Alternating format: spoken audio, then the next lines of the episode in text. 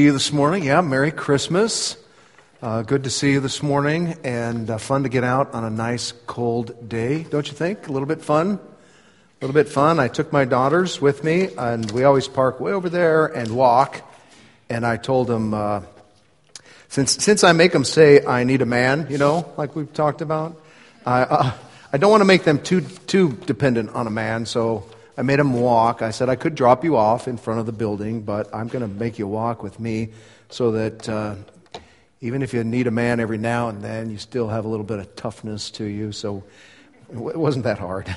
But we had a little bit of fun teasing each other, coming across the parking lot, nice and cold, and it's a fun time of year. And it's beautiful, and it just looks like a postcard outside. It's really, really nice. It's fun. So I know it creates extra work, but uh, it's nice. We'll see what it looks like a week from today, right?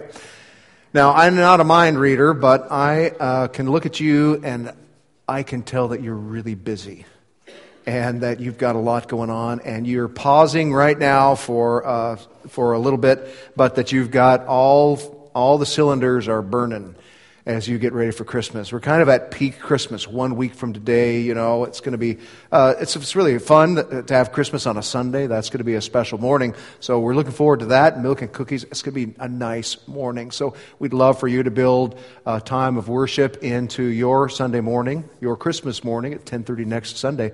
But uh, also, there's an opportunity for you to worship with Mission Church on Christmas Eve. So uh, Saturday night there will be a service and uh, details are in your worship folder, but uh, that's another option for you as well. And I know, uh, you know, you got to schedule things and everything's in advance and you got just a lot going on. Everyone's looking for uh, getting ready for relatives, getting ready for family coming in, or maybe you're packing a suitcase because you're going to be going somewhere. You've got some last minute uh, gift items to take care of, and you've got uh, uh, lots of cooking and headed to the grocery store and picking stuff up and kind of planning your how you're going to do all that. So I know that you're busy because it is pretty much peak Christmas. But think of how much busier you could be. I mean, it could be worse because uh, there are seven billion people in the world, and you only have to buy presents for a very small fraction of them this year. You know, out of all seven billion, most of them aren't giving you a gift. Now, think how awful it would be if you went home today and a thousand other people had given you Christmas gifts. At, at a thousand people. It might be great this year, but next year, what a hassle. You know, because you've got a thousand more people that you're obligated to. Uh, I mean, that's the way it works. People give you a gift, then you owe them. But if they'll just ignore you, then you can ignore them you have permission not to buy them a gift. That's just kind of how it seems to work. So, so uh, you don't worry about most of the other 7 billion people on the planet. You just have a small fraction. So it could be, it could be a lot worse.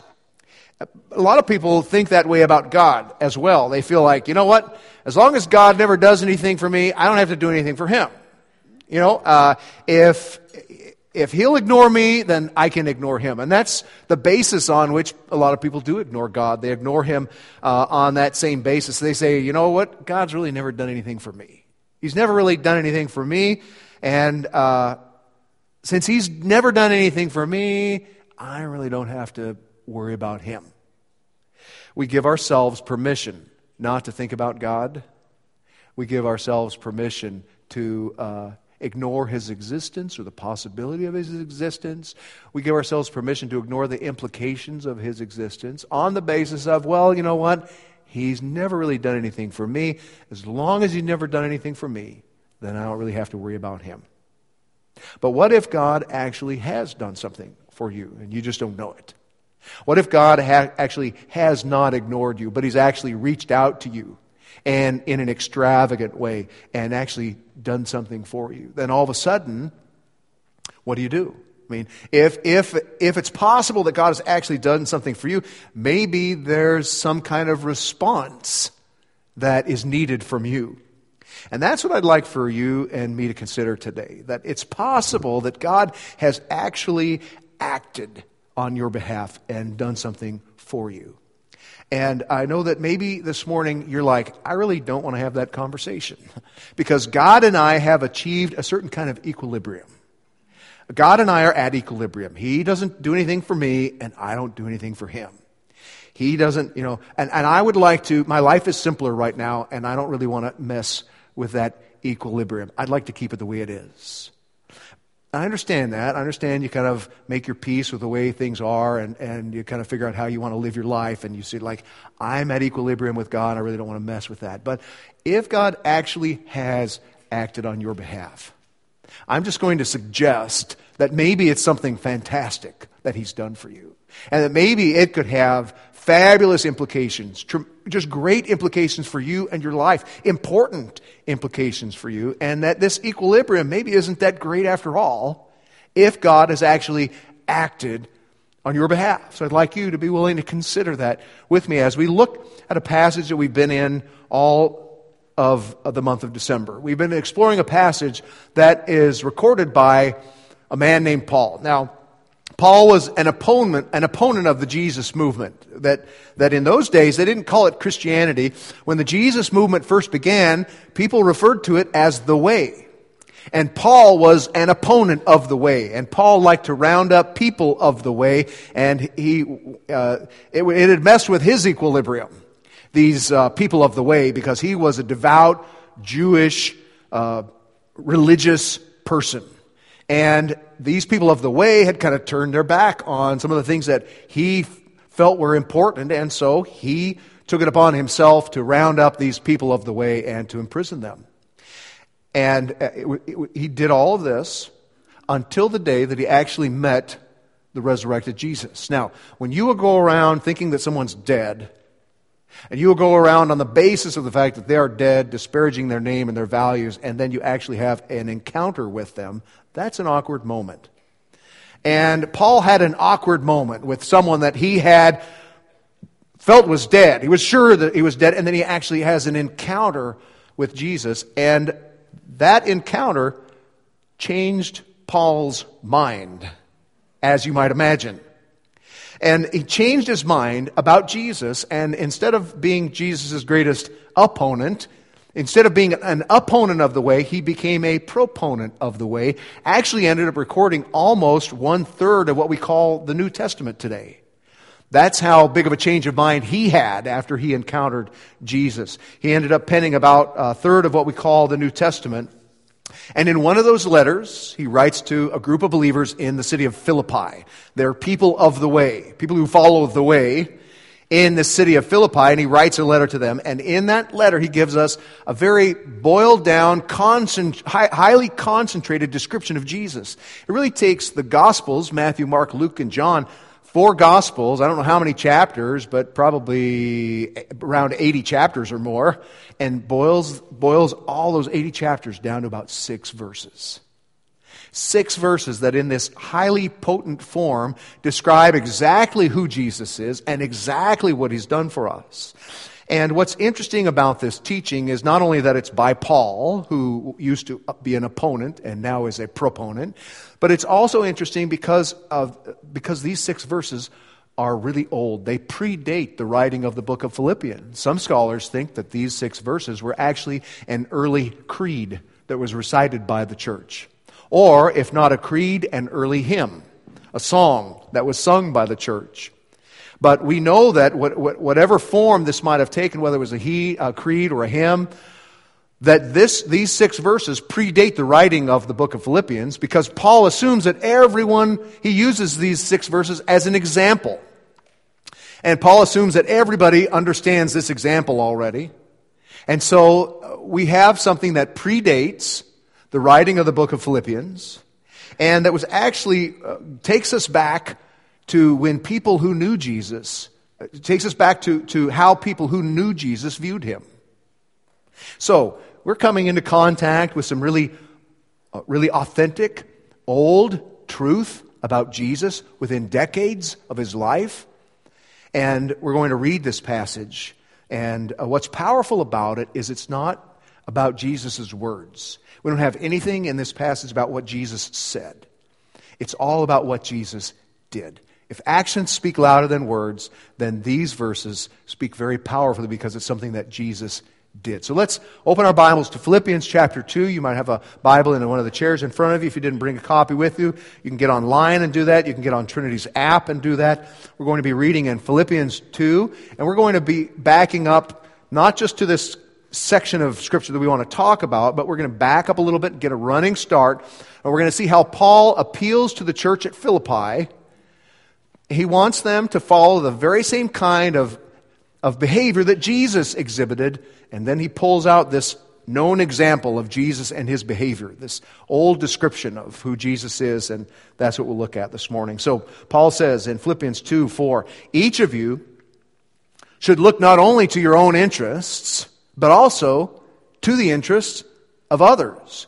Your attitude should be the same as that of Christ Jesus, who, being in very nature God, did not consider equality with God something to be grasped, but made himself nothing, taking the very nature of a servant, being made in human likeness. And being found in appearance as a man, he humbled himself and became obedient to death, even death on a cross.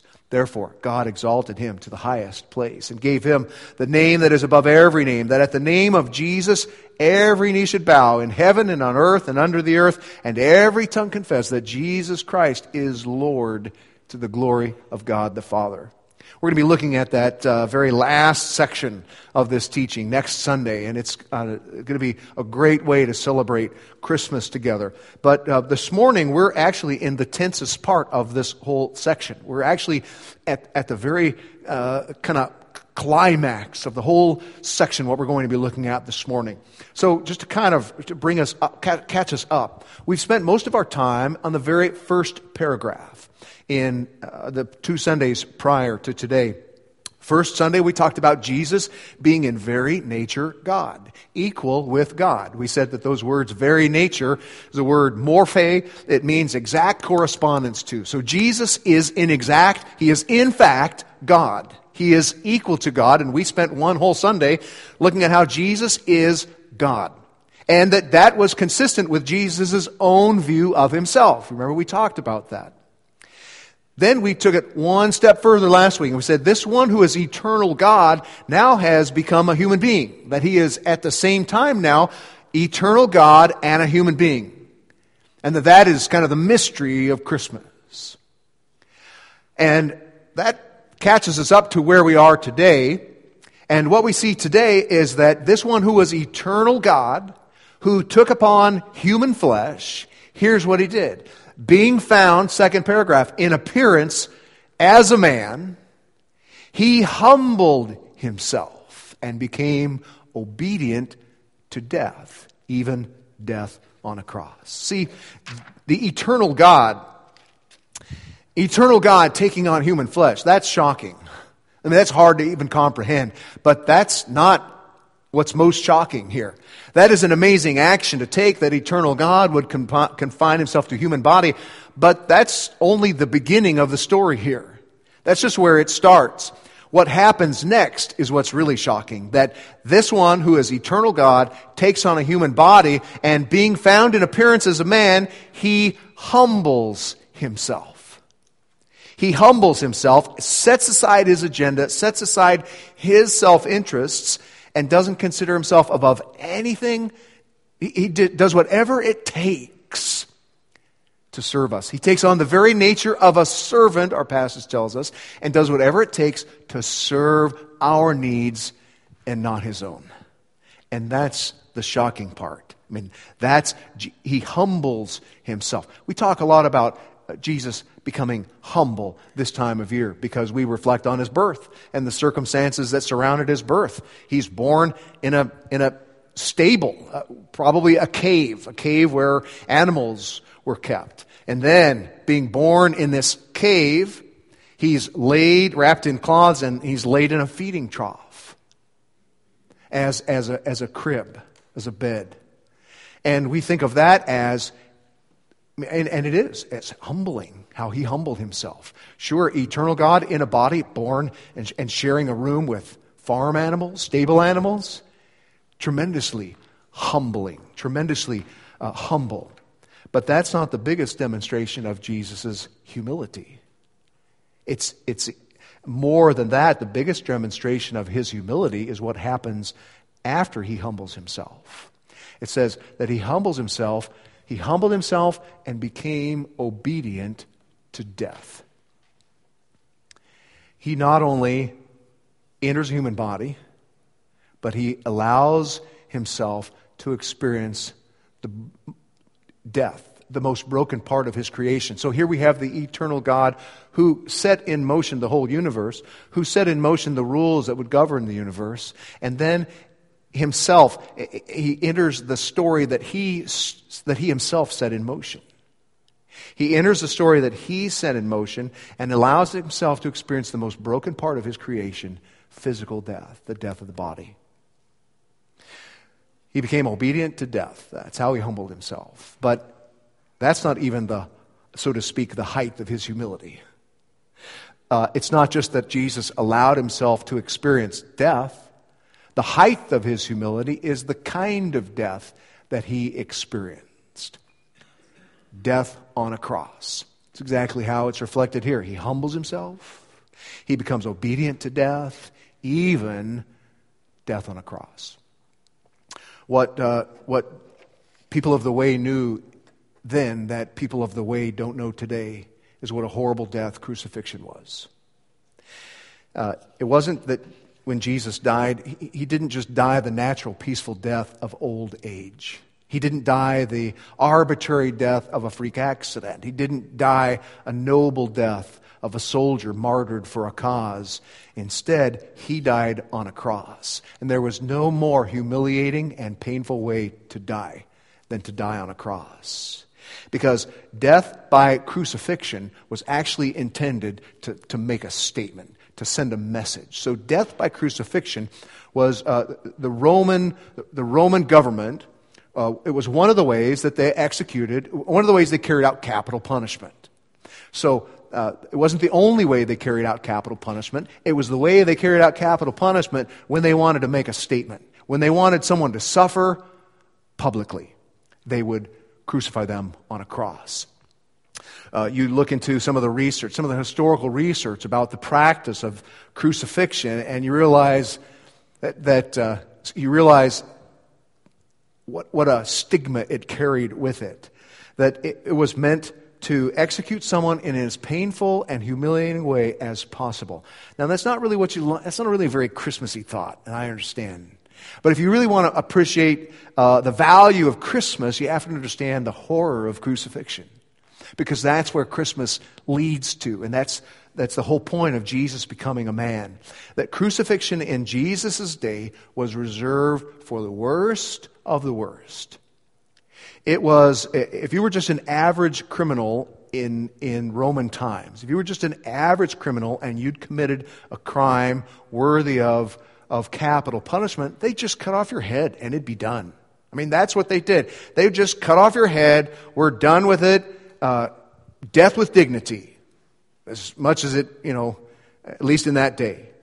But if you had done something particularly heinous, if you had done something that, that the Roman government wanted to send a message to everyone around don't be like this guy, they wouldn't cut off your head, they'd hang you on a cross. They'd put you on a cross to humiliate you and, and to allow you to experience maximum pain. And they only did this to the worst the worst. First of all, if you were a Roman citizen, if you were a Roman citizen, you couldn't be uh, you couldn't be crucified anyway because you had rights. And one of those was the rights not to be crucified. Even if you experienced capital punishment, you have the right not to be crucified. Uh, crucifixion was reserved for non Romans who were slaves or hardened criminals. It was really for the dregs of society. Crucifixion uh, is, not, is not something, it was not the subject of, of romantic poetry or beautiful paintings. Crucifixion was not the subject of romantic art like it is today. As a matter of fact, C.S. Lewis says that crucifixion was not common in art until everyone who'd seen a real one had died off. Once everyone who'd seen a real crucifixion was dead, then it became the subject of art, but not before. The pain and humiliation that came with crucifixion was unique. And that's how God humbled himself. He didn't just experience the broken death that, you know, brokenness of death in, in a normal way, but he became subject to death on a cross. And that's selfless. And you know what this reveals about God? That he would humble himself, become obedient to death, even death on a cross. It tells us that God is a God of extreme love. He's a God of extreme love, and the reason that he took such drastic action and the reason that he himself went to such significant lengths was because he loved you and me. He loved the, the human race that he had created and was now alienated from. And he loved us so much that he was willing to go through this extreme humiliation and extreme pain, allowing himself to be put to death on the cross, the creator of the universe, because he loved the people that he made and he wanted things to be right with them. He, becoming a human being and put to death was the one way to win us back to himself. That's how John, one of Jesus' closest friends, puts it. When John says this, J- John knew Jesus probably than any other, better than any, any other human being. And he says this This is how God showed his love among us. That he, he uh, sent his one and only son. That word one and only means one of a kind. His, he said his one of a kind son. That, the, that, that we might live through him. That's why God did this extreme act, so that you could live through what Jesus has done for you. That we might live through Him. And this is love. Not that we love God, that's puny, but that He loves us and sent His Son as an atoning sacrifice for our sins. See, the reason that God went to these extreme lengths is because He loves us and we need rescuing. He loves you, and you need rescuing. You need someone to cover for your decades of ignoring God. You need someone to cover for your decades of doing your own thing. You need someone to cover for that. And that's why you and I, we, we need an atoning sacrifice. An atoning sacrifice means someone to pay for our decades of ignoring God, someone to pay for our rebellion against God.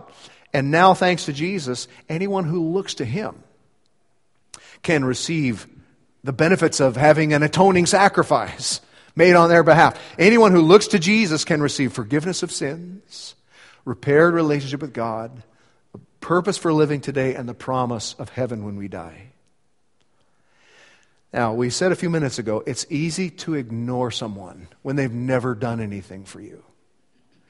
But when someone does do something for you, especially something significant, that demands some kind of response. And uh, up to this point, maybe you and God have been at this equilibrium. He doesn't mess with you, you don't mess with him. You don't ask too many questions, and he leaves you alone. But now, once you understand that God has gone to such extreme lengths to have a relationship with you because He loves you so much, once you understand that, all of a sudden that equilibrium is gone. And you see that God has acted significantly on your behalf, and you need to respond. That's what we've been talking about this month. We've been reminding ourselves and sharing with our friends the fact that God has acted. That God has, there is not equilibrium here. God has, has acted in an extreme way, and now it's our turn to respond. And it, that's, that's a scary thing to think about. You know, well, uh, what am I supposed to do? If God's done all this for me, then I guess I have a whole lot of things I better do for Him. Well, that's the beautiful part, is that all you need to do to receive the benefits of why Jesus came is turn to Jesus, make a life decision Change your mind about who He is and what he's done for you. It's just changing your mind. Decide once for all that whatever you've thought about him up to this point, you're just going to change your mind and you're going to say, okay, I, I now have changed my mind, just like Paul did about Jesus. He changed his mind and looked to Jesus and said, I believe you're who you say you are now. I changed my mind. I give up. I believe you're exactly who you say you are, the one that God sent to make things right with the world. And I, he changed his mind. A lot of people like to add a lot of other stuff to that. You know, that you got to clean up your life. There isn't, you don't have to clean up your life. That would take, a, that would take too long, wouldn't it? That would just take too long and be too much work. Not possible. Not possible. Uh, you don't have to clean up your life. You don't have to get uh, things in order before you make that choice. There aren't any uh, uh, hoops that you have to jump through. There are no rituals or church obligations, despite what you might hear. It really is as simple as turning to Jesus and seeing Him as the one God sent. Just ma- changing your mind. Changing your mind once for all and saying, I believe Jesus is who He said He was. You don't have to join a church. You don't have to perform rituals. You don't even have to be baptized. Baptism is a great decision for a person who's already made that life choice. That's, then it's a legitimate and, and important decision. But before then, it's not how you get there. It's just changing your mind. And this month, we've been encouraging people who've never made that life decision to do just that because it's such a great time of year to to uh, fully appreciate who Jesus is and what he's done and to really make that kind of a change. And so I know that, you know, if you've never made this decision, you, you're probably, there are all kinds of places between here and there that you could be. And uh, the most important thing we want to do is wherever you are on the spectrum, you've not really made up your mind about who Jesus is. The one thing we'd love to see you do this December is just take one step in that direction, whatever that next step is. For you, that next step might be I got to learn more about, I, I've got some questions that need to be answered. I've got some issues that need to be overcome. I still have questions about who Jesus is and how I can know for sure. And uh, maybe that's your step. So we have a book that we're giving away all, all this month at the guest services table. You can just pick one up. It's called The Case for Christmas, written by a journalist named Lee Strobel. And he's done a lot of a lot of footwork and a lot of writing about some of the biggest, some of the big hurdles that people have about who Jesus is. So you could pick up a copy of this uh, book and uh, and it will address some of your biggest questions about who Jesus is. That'd be a great next step for you. Maybe your next step is you don't have these questions anymore, but you, you just need to talk to somebody. You need a little bit of back and forth with someone. You need to have a conversation. Uh, we would love to see you take that step. If that's your next step, then you've got friends at Trinity. Maybe there's someone here that you know. Maybe you don't know anybody. You're not sure who to talk to. So all you need to do is come to one of the pastors or put it on your blue connection card and we'll get in touch with you and say, I need to talk to someone about what it means to choose Jesus. So maybe it's a conversation that's your next step. Maybe it's just uh, continuing to be part of this faith family and part of the teachings and the life that's here and building relationships here as you figure this out. Then we invite you to do that, even if you are, uh, uh, you know, and it, even if you were to say, "Hey, you know what? I don't really believe what you believe." That's okay. You're welcome here.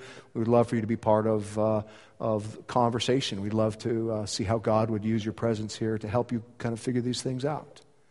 But maybe you're here and you've got all your questions answered, or at least you know the big ones, and uh, you know it's really just between you and God now, and it's time for you to make this decision. Then it's it's really just as simple as changing your mind about who Jesus is. It's a life decision. It's a spiritual uh, transaction that has big implications, but it starts with a very simple step. You just change your mind about Jesus. We say it's as simple as A, B, C. A is you just admit that you need a repaired relationship with God. Admit that you have decades of ignoring God in your resume, and it's time to get that fixed. B, believe. Believe that Jesus is who he says he is, that he's the one who came so that you could have life. And C, choose. Choose to change your mind about Jesus. Choose to make him the forgiver of your sins and the leader of your life. And that's how simple it is. And this morning, we'd love to see uh, someone here take that step and if that's you this morning, it's as simple as just telling God you're changing your mind about Jesus and you want the benefits that come with that. That's as simple as it is. If you make that choice, put it on your connection card and let us know about that so we can help you with the next step. So, wherever you are on that spectrum, there's a next step that I hope you'll consider taking. And then, to, those of us uh, who've already made this life choice, I know that this room is mostly filled with people who've already decided this, and that's why you're here. Here's what I'd say to you it's really simple. It's really simple. Paul tells the Philippian believers be like this be as selfless and giving as Jesus is, and be willing to do whatever it takes to put the needs of others above your own. At Christmas, we have lots of opportunities to do that, but as a faith family, we're taking on one opportunity. That's uh, our Reverberate Christmas offering, where we're going to uh, and have been giving in significant ways. And I appreciate the response it's already been uh, that we've already experienced so far towards this special offering. As we give this offering, we're going to be giving 100% of it away to uh, different needs, in spiritual and spiritual needs, and other kinds of needs in uh, the Walla Walla Valley. And so, reminder for us we're to put the needs of others ahead of our own. This is a very tangible way that as a faith family that we can do this. We're getting close to just a couple more chances to do that before the year's out and, and we're done. So, to those of us who are part of this faith family, this is an opportunity for us to participate in a significant way and to act like Jesus and be selfless like Him. So, what I'd like to do is, I want to give you a minute. I'd like to pray and then give you a minute of quiet for, the, for you to think about what your next step is making a life decision about Jesus or choo- choosing to act like Him by uh, being selfless. And, and then I'll pray and we'll give our offering. Father, I pray that you'll speak to each of us about the next steps that you want us to take. I pray that you'll speak to those here this morning who need to make up their mind about Jesus. You'll give them the boldness to do that, to at least take the next step. And then for those of us who are Jesus followers, that we would exemplify Jesus by being selfless like him. Take a minute, think about what God might be saying to you, and then I'll close with prayer.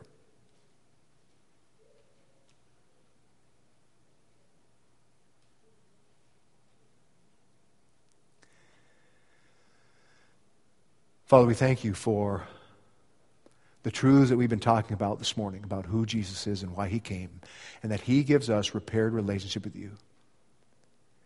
We're thankful that you're at work in the world and you have extended yourself to us. We don't want to ignore you. We want to respond to you. I pray that you'll help us to do that this morning. Amen. Amen. Well, I'd like to direct our attention back to our worship folder uh, this morning and just help you navigate a few things here. Uh, the first of which we've we've heard about uh, continually, and, and just want to mention one more time, and that's our blue card. Um, in this connection, connection card, if you're a guest with us, we'd just like to know you're here. Uh, we'd like to know that you uh, spent your your Sunday morning with us. Um, and that we, we also, I want to mention, we have a gift for you. There, besides the book that Brad mentioned, there's also a, a, special gift on the guest services table. We'd be delighted if you'd take that on your way out. Um, and uh, we've also been talking this month about Re- Reverberate Christmas. And this little insert explains again what that's all about. The main thing is that we've been challenged to spend less in order to give more. Now, if you're uh, if you're like me, you're starting to feel the pressure of this time of year, the pressure of the holidays, both in terms of time and money. And so the, the, the reality of this challenge is, is um, maybe raised a little bit. But our challenge has been to spend less, to give more, and in an effort to give to three areas. One we've one is a gospel investment, the other a civic investment, and here we're going to uh, learn about the third part of this um, investment. This Christmas at Trinity, we're doing something special. As part of our desire to reverberate and raise the level of common grace and saving grace in our valley, we're taking on a challenge to spend less on ourselves so we can give more to others. We're taking all four Sundays in December to give to a special Reverberate Christmas offering. And then, when we're done, we want to give it all away. We want to give one third of this offering to a gospel opportunity, one third to a civic opportunity, and one third to an opportunity that we haven't identified yet because you're the ones who will come up with this idea. One third of this offering will go to a project that one of you wants to pull off to make disciples or make a difference.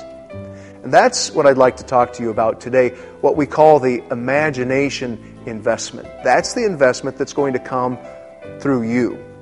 Many of the things that God wants to do in our valley, He wants to do directly through you, not through a church program, but through you, through an idea only you have, through an ability that only you have, through an opportunity that maybe only you can see.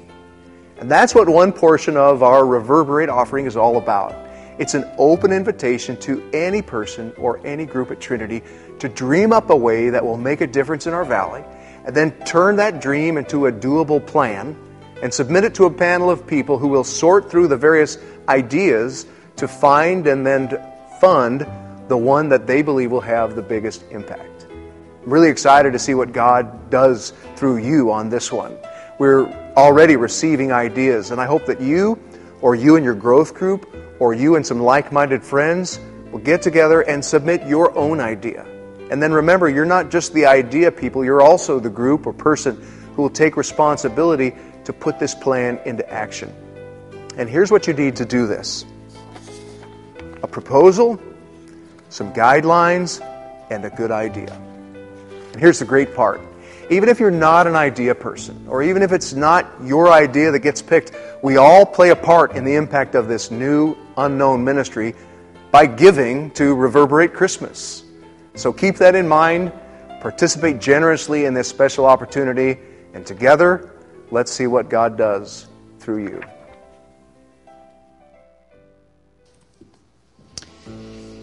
So this Christmas see... at Trinity. Oh. Do... Sorry to interrupt you, Brad. so you'll see an envelope that we've included in your worship folder, and uh, the we're, we're coming to the finish line on this, and I think this is just a wonderful, uh, unique opportunity, and uh, to to make an investment, a gospel investment, in a variety of ways as we try to impact um, our community. And so I want to encourage you also, if you're like me. Um, if there's any room in in your in your budget, if you feel that there's a whatever proportion you can give, I would encourage you to respond in that way, because every contribution is is part of making this impact and making uh, this thing uh, happen. So, I want to encourage you with that. Finally, I want to introduce uh, Bryson Goebel. Now, I, I, didn't have a chance to meet him this summer. He was here with us last summer, uh, and he helped lead worship. And it happened to be a day when I was gone. I don't know where I was. But um, anyway, it's my pleasure to reintroduce you. He's a student at Corban University. And I'm, are you, uh, what year are you in? Junior. Junior. And uh, he's going to uh, lead us in a, a song here as we prepare to give the offering. Uh, he's going to lead us, and I think you'll be blessed by him. So take it away.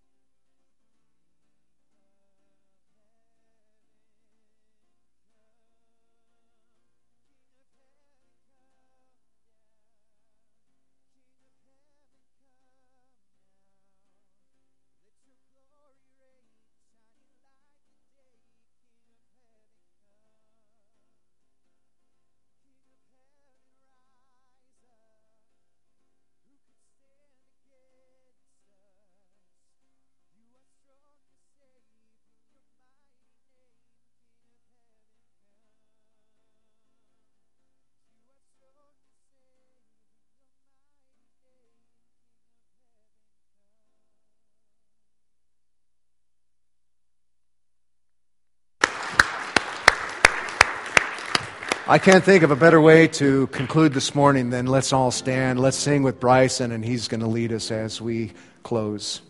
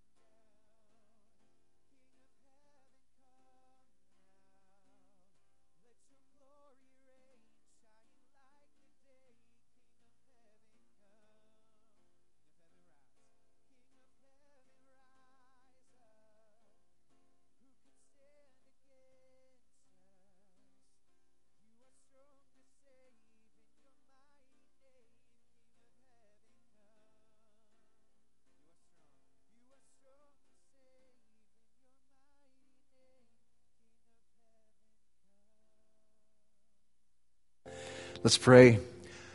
Father in heaven, hallowed be your name.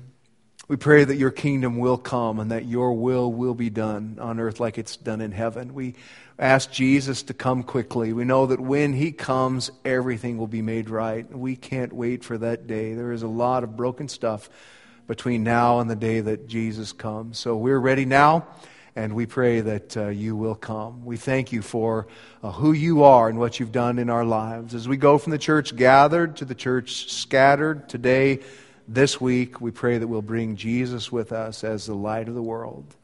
We ask it in his name. Amen. All right. Thanks. Merry Christmas.